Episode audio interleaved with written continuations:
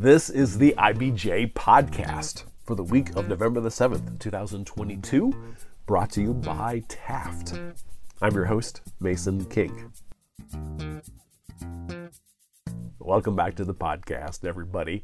Hopefully you are aware that the U.S. midterm elections are on Tuesday, November the 8th, although the lead up to this set of races has been nothing like what we experienced in 2020. You are forgiven if you still have something of a political hangover from that election and its aftermath. But there are many candidates for federal, state, and local positions on Tuesday's ballot that affects central Indiana residents in any number of ways. For this week's edition of the podcast, we'll bring you up to speed on four of the most interesting and consequential races. On the federal level, of course, U.S. Senator Todd Young, a Republican, is defending his seat from Tom McDermott, the Democratic mayor of Hammond, Indiana, and Libertarian candidate James Sceniak, a behavioral therapist. The race between Young and McDermott has been surprisingly close, given Young's name recognition and massive advantage in fundraising. On the state level, we have the headline-grabbing contest between Republican Diego Morales and Democrat Destiny Wells for Secretary of State. Ironically, the state position that has the most sway over elections. Morales has been hit by several troubling allegations in recent months, including sexual misconduct and embellishing his military record. There's a fascinating race shaping up in the Indiana Senate District 31, which includes the Geist area, Lawrence, and the city of Fishers. The incumbent, Republican Kyle Walker, reportedly has far outraised Democrat opponent Jocelyn Vare, but at least one poll shows that this race is a toss-up. And in Indianapolis, Marion County Prosecutor Ryan Mears, a Democrat, faces a tough challenge from Republican Cyndi Carrasco.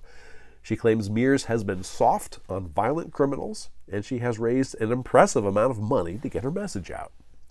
For this week's edition of the podcast, I've invited two of my colleagues from the IBJ newsroom to get us up to speed. Peter Blanchard covers politics and state government, and Greg Weaver is our government and politics editor. Here's our conversation. I'm pleased to welcome back to the podcast Peter Blanchard, who covers politics and state government for IBJ. Pete, thanks for making time. Thanks, Mason. And IBJ managing editor Greg Weaver, who has been covering politics and Indiana state government for several decades between IBJ and the Indianapolis Star. Thanks for making time. Thanks for having me. Let's start with a race that will be on all of the Hoosier ballots on Tuesday, Secretary of State. It's one of my favorite races because it's very meta, as they say. Greg, explain what the Secretary of State does. He's primarily the chief elections officer for the state, so enforces election law, but also does other things like register businesses and corporations and things of that nature. Our candidates are Republican Diego Morales, Democrat Destiny Wells, and Libertarian Jeff Maurer. None of them is the incumbent. That would be the current Secretary of State, Holly Sullivan. Explain why Sullivan isn't on the ballot. She's not on the ballot because she lost in the Republican State Convention to Diego Morales, even though she was endorsed and heavily supported by Governor Eric Holcomb. I did not realize that could happen. Like, you could be an incumbent, that you just wouldn't automatically appear on the ballot the next time. Well, and she's technically not the incumbent. I mean, she was appointed to that position because it was vacated by her predecessor. So that's one thing that happened. But also, it's one of the few statewide offices that are selected by delegates to the state convention rather than by voters in a primary. Now, this is an unusual race because Democrats haven't won a statewide office since 2012 and the Secretary of State's office since 1990. But they think Destiny Wells has a shot at this one. And we should point out this is her first run for an elected office, which may or may not be an advantage. It's hard to tell anymore. But what do we know about her background? Destiny Wells is from Martinsville, a deeply conservative part of the state. She has said she grew up Republican, decided to enlist in the military at 19, not long after 9/11, And, you know, as she told me in an interview once, she traveled the world a few times and came back a Democrat. So she's, you know, a pretty decorated military veteran. She's she was deployed to Afghanistan for a time. She currently serves as an Army Lieutenant Colonel Reserve. And she's held a number of positions. She has her law degree. She worked for a brief time for the city of Indianapolis as an attorney. But this is her first time running for public office, so she's very much a newcomer, but she's had a lot of success raising money in this campaign. She's pretty much been able to stay neck and neck with Diego Morales in terms of fundraising, and very few blemishes on her record. One of the main reasons Democrats like her chances is that Morales has been mired in a series of controversies. Can we run through them quickly? And maybe let's start with the one that was just brought up today by the Star's James Briggs. Sure. So the story by Briggs dates back to 2018 when Diego Morales was running for Congress in the 4th Congressional District. Morales had his primary residence in Marion County, but then he also rented a condo in Hendricks County in order to say that, you know, he was living in the district that he was running for. But this latest story by Briggs basically tries to connect the dots and say that, you know, according to people close to Morales at the time, he wasn't actually living at the house. In 2018, he claimed a homestead deduction on his Marion County residence, which would indicate that's your primary residence because that's how you're able to obtain that deduction. So the article basically raises more questions about whether Morales was actually living in the district that he said he was when he was running in that district, and he also voted in Hendricks County in that district, and it is a felony to vote, you know, in a district where you're not actually establishing residence. Okay, so we have that, and that's today, but there have been several others.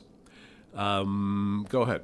Diego Morales, among other things, he's been accused of exaggerating his military service. He often describes himself as a U.S. Army veteran. You know, in his Twitter avatar and in his campaign ads, you can see him wearing full military garb. A closer look at his record showed that he was only enlisted in the Army for about 3 months. He had spent about 5 years in the National Guard training, but his time on active duty was very short, and it's unclear why it came to an early end before his commitment with the National Guard was over. He's also been accused of sexual assault by two Republican women who now work for his opponent's campaign. He's also... those are allegations he's denied, by the way. You know, the other thing is that he was, you know, twice worked in the Secretary of State's office.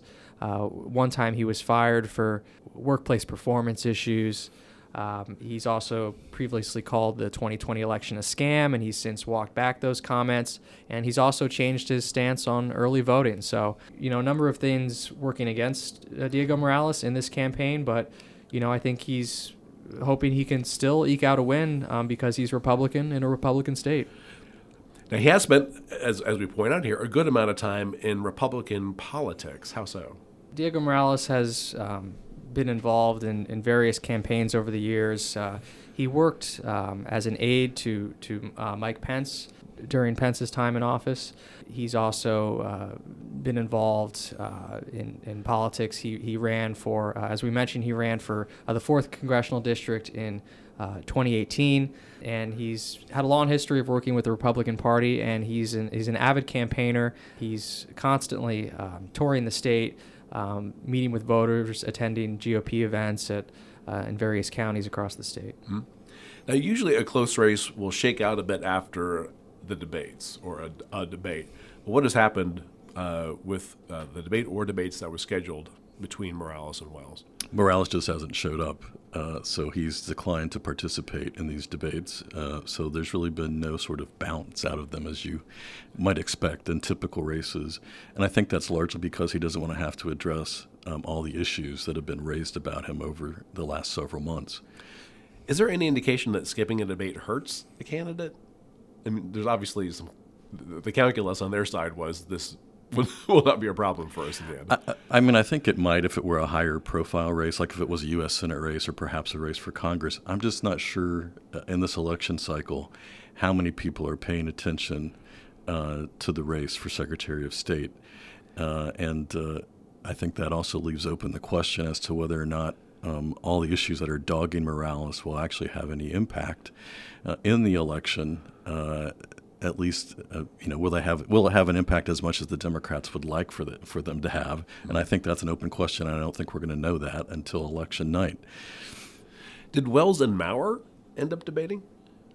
They did. There was a forum hosted by the Asian American Pacific Bar Association, and there was also a more high-profile debate hosted by WFYI, in which there were three podiums, one with Destiny Wells, one with Jeff Maurer, and then Diego Morales' podium sat empty on the stage. What does the polling say about this race so far? The polling shows it's very close. It does give Destiny Wells a slight advantage, but it's within the margin of error. And that's polling that was done by a firm that was doing work for Abdul Hakim Shabazz, who publishes the cheat sheet and operates IndiePolitics.org. So, but that was fairly early in the race, and there was still a large number of undecideds in that race. And so the question is, will the Republicans who are undecided stick with the Republican candidate despite all these allegations that are outstanding against him? What do we know about Maurer just as a candidate? And is it possible that he could play a spoiler as a Libertarian candidate if you assume that he would be attractive to some conservatives? I think that's definitely possible, and Libertarians in previous elections have done fairly well, going as high as 7 percentage points. If he were to get 10% of the vote, then he would be able to list Libertarian on the primary ballot. So there's there is some momentum for Jeff Maurer, I believe, in this election. Yeah, he's also a military veteran, so you've got three veterans running in this race. One of his main positions is that he thinks our elections need to be audited more closely. He wants to have audits of every election after it's done, and he wants voters to be able to basically see a kind of digital receipt of their vote after they vote. You know, it's unclear what the cost of that kind of program would be, but it's something he said he supports. What does Morales say about how he would do his job? So Morales wants to expand voter ID laws. In fact, in a recent tweet, he said it's time that Hoosiers be required to show their ID even when they vote by mail. Unclear how that would work, but he's also said that he wants to reduce the early voting period from 28 days to 14 days. He has since walked back that position, but he has been firm in the fact that he has said he wants to strengthen and expand the state's voter ID law. Okay. And what about Wells? Wells is critical of the state's voter ID law. It's not something she supports. You know, she's kind of powerless to be able to change it because it would have to be go through the state legislature. But we do know that she wants to make it easier for Hoosiers to vote. She says she wants to remove the requirement that you need to provide an excuse when you vote by mail. She wants to allow anyone to vote by mail without having to provide a reason. Okay, let's take a quick break to hear from our sponsor. This is the IBJ Podcast.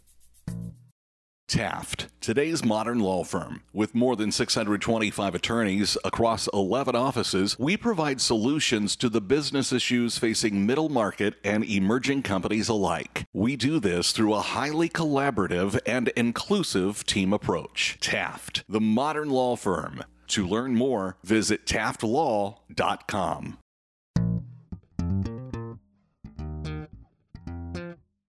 All right, we're back with this week's edition of the IBJ Podcast and my conversation with Peter Blanchard, who covers politics and state government for IBJ, and Greg Weaver, our government and politics editor.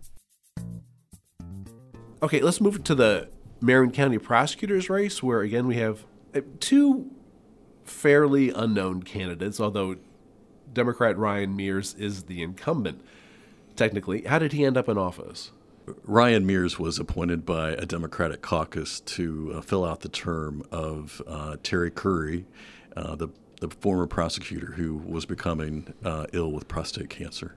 And Mears had been in the office in various roles, I assume, for many years. Yes, for several years. So what is Republican Cyndi Carrasco, and I hope I'm pronouncing that right, Cyndi Carrasco, what is her background? Cyndi Carrasco, her first job after graduating from IU Law School, she was a staff attorney for the Office of Inspector General.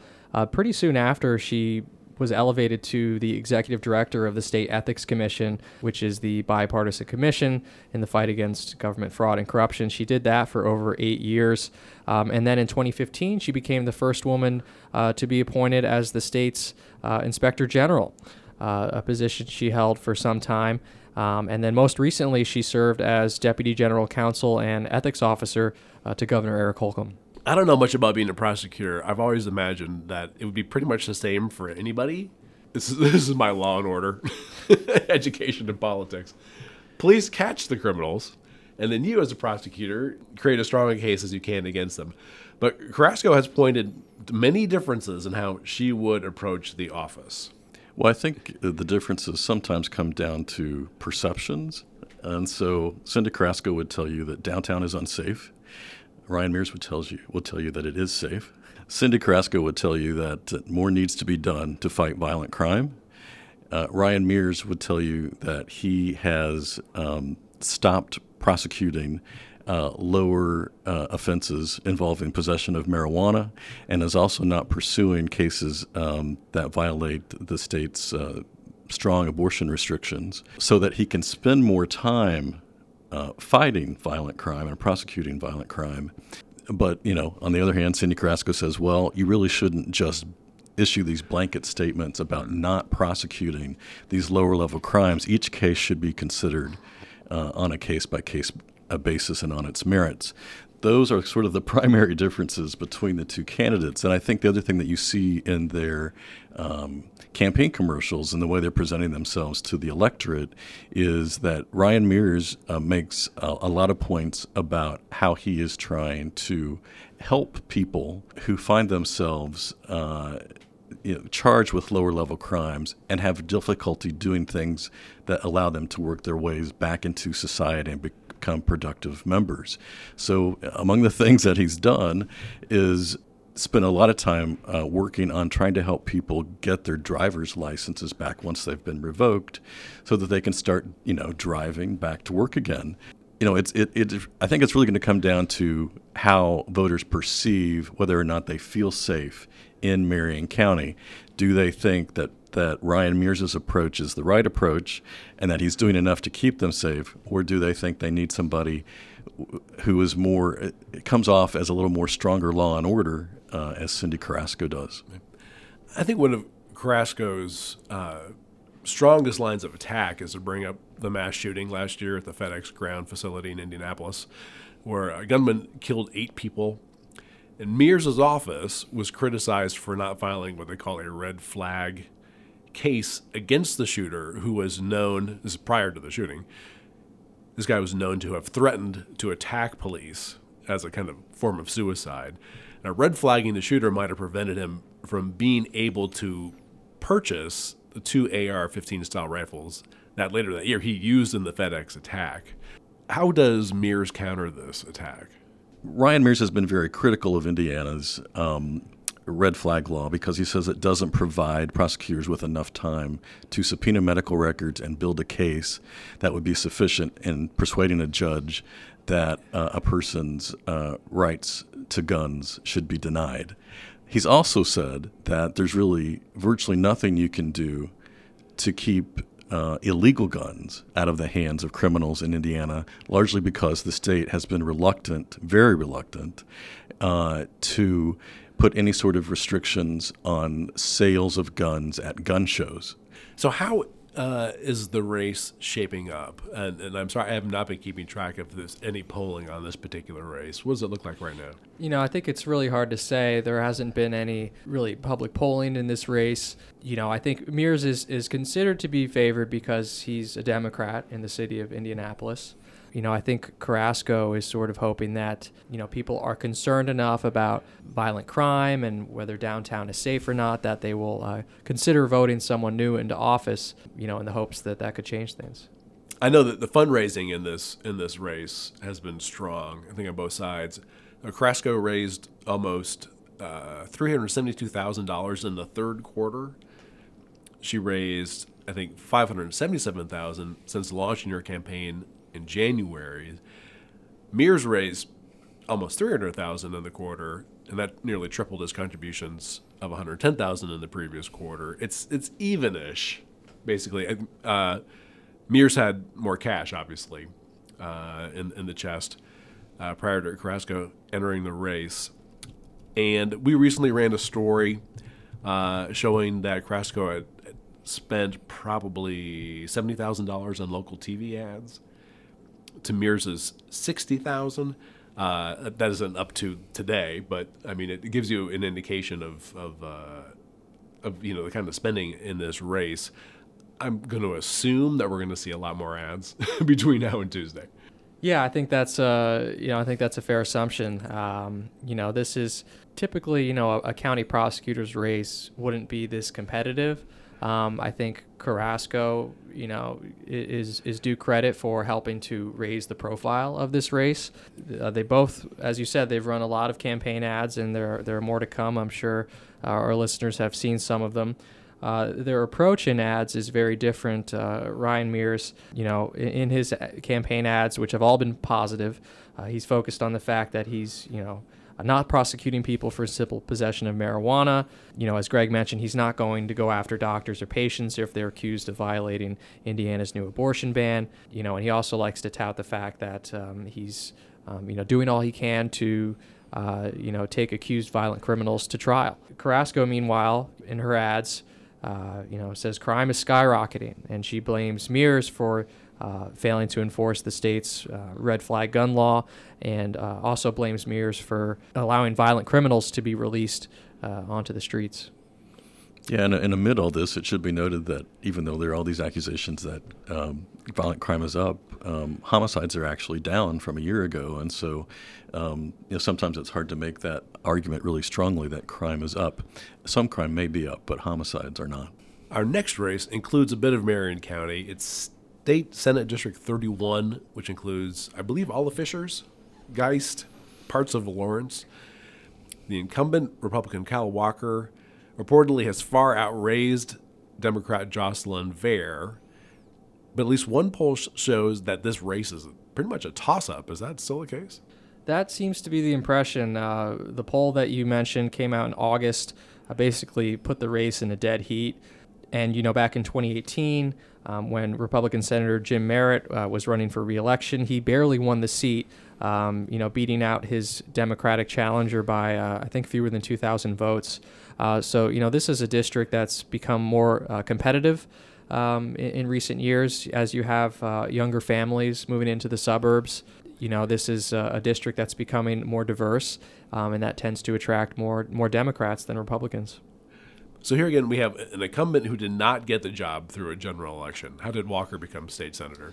That's right. Senator Merritt resigned in 2020. Senator Kyle Walker was appointed by a caucus to replace his term. So Walker is finishing out the end of his first two-year term, and he's looking for another 4 years in office. It's notable to me that Walker is one of the few, and Greg, you can help me out here, few, if any, Republicans in the Indiana State House to vote against the near-total abortion ban that the legislature passed earlier this year, as well as the bill that removed the permit requirement to carry a firearm in public. Do we have a sense at all, does that hurt him with Republican voters in that district? Does he get the rhino tag for splitting from the general GOP consensus, or is that really not an issue? I think that district is more moderate than most, and I think that is, you know, part of the reason that he probably won't face the kind of severe backlash, you know, from the people in his district that you might if you were in a more rural conservative Republican district. And tell me about Vare. What is her background? Jocelyn Vare serves on Fisher City Council as an at-large member. I believe she's one of two Democrats on the City Council. This is her first, you know, high-profile run for public office, her first time running for statewide office. you know, and she's basically campaigned largely on a single issue, which is abortion. You know, she has said that, you know, while her opponent voted against, you know, Indiana's abortion ban, he would not fight to repeal it. And she has said that's something she would do. So she's tried to differentiate herself from her opponent in those ways. And she's also, you know, been able to raise about $120,000, which is not a lot when you look at Walker's campaign chest. He's raised $1.5 million over the last 2 years. He's been able to, you know, flood the airwaves with both positive and negative ads going after Vare. Vare has, you know, largely concentrated her resources on targeting voters in her district through various ads, both digitally and in print and on social media. Okay. Yeah, I was wondering how you would combat that kind of advantage when you're out-earned by a factor of 10.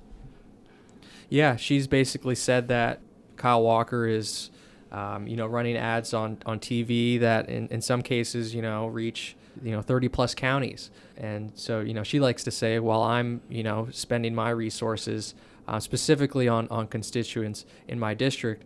But, of course, Walker is able to claim a greater reach with his strategy. So finally, we would be remiss in not addressing the U.S. Senate race between Republican incumbent Todd Young, aiming for his second term in Congress, and Democrat Tom McDermott, the Democratic mayor of Hammond, Indiana. There's also a third option in James, and help me with this, Sceniak, a behavioral therapist running as a libertarian candidate. Now, there was a debate a couple of weeks ago. Peter, how did they stake out their turf or try to frame the election? Senator Young was often touting his experience, you know, getting things done in Congress. He, you know, mentioned the CHIPS and Science Act, you know, which was legislation he championed along with Democratic Senator Chuck Schumer.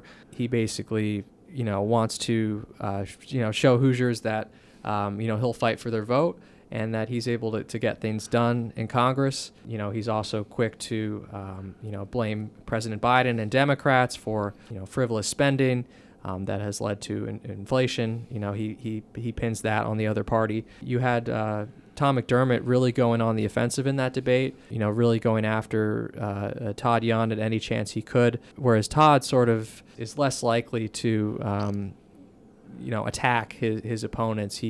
He more likes to go on his own record. And what did we hear from Sceniak?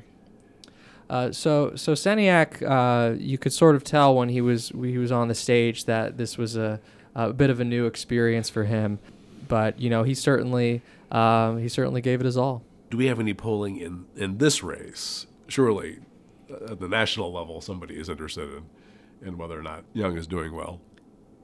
Well, the only polling I've seen is from, again, Abdul Hakim Shabazz. And again, it shows that this race is very close. Todd Young has a slight lead, but it's within the margin of error. Again, this was a poll that was done early on. It's poll results that surprised a lot of people. But I think it could be explained. I mean, I think most people think that Todd Young certainly has the advantage as the incumbent and in terms of his fundraising and to some degree in terms of his record on bipartisanship. But while the results were surprising, I think you can explain them by looking at the fact that a large number of people were undecided. And I think part of the reason for that is that among Republicans anyway, particularly among the most conservative Republicans, is that Todd Young has not been endorsed by former President Trump the way many other people in Congress have been. And I think that there is some reluctance within the party to fully embrace him on the conservative end of the spectrum. But I think when the election rolls around, those folks certainly are not going to vote for Tom McDermott, and I think you'll find them flocking back to Todd Young. And in the end, I've been wrong about prognosticating before, but I really expect Todd Young to carry this race by probably at least 10 to 15 points. Well, certainly on the fundraising side, it doesn't seem like much of a contest. I think McDermott had raised $660,000 since the start of this campaign. Young had, I think, $13 million? That's right. He knows how to fundraise. Okay, well, guys, thanks for the overview. Give me a sense, Greg, of what our coverage is going to be like on Tuesday. Well, we'll be following closely all the races that we've touched on today. Those are the primary races that we'll be following. But we'll have updates throughout the day regarding how things are going at the polls, what the turnout looks like. And then Peter and I and Taylor Wooten, who covers city county government for us, and also Leslie Weidenbender, who's the editor of IBJ, will be here through the night, providing all the details that you want to know. So just follow us at IBJ.com. IBJ.com. All right. Well, guys, thanks so much for your time. Thanks, Mason.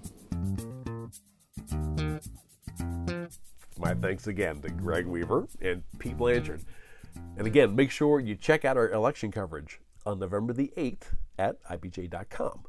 And before you get on with the rest of your week, there are a few stories in the latest issue of IBJ I want to draw to your attention. Noblesville leaders expect a stretch of undeveloped agricultural land on the city's southeast side to become Hamilton County's next epicenter of innovation. Daniel Bradley has the details on Innovation Mile, a 300 to 400 acre master plan district where city planners hope to attract companies in the medical, tech, biosciences, pharmaceutical, and advanced manufacturing sectors. Also in this week's issue, John Russell delves into a trend sweeping the senior living industry, providing fewer services to residents, including doing away with daily meals and transportation, which can lower rent, but also alienate residents who have relied on such services. And Susan Orr examines how IU researchers are developing virtual reality tools to aid in the treatment of substance abuse. Again, you can find these stories in the latest print edition of IBJ, or online at IBJ.com. I will say it is easier, however, to access all of the latest local news about business and politics, and all of IBJ's data on Central Indiana's business, community, and economy if you're a subscriber. And here's a new development. We have wrapped all of IBJ's content together with all of the stories, columns, and podcasts from our sister publication, Inside Indiana Business. And that works out to just about $3 per week for actionable information about every notable business development across the state. You won't find Indiana's story told with this kind of breadth and depth anywhere else. Just go to IBJ.com and click on the subscribe button. And thanks again for making time this week for the IBJ podcast. I'm Mason King. Hang in there, everybody. We'll be back again next week.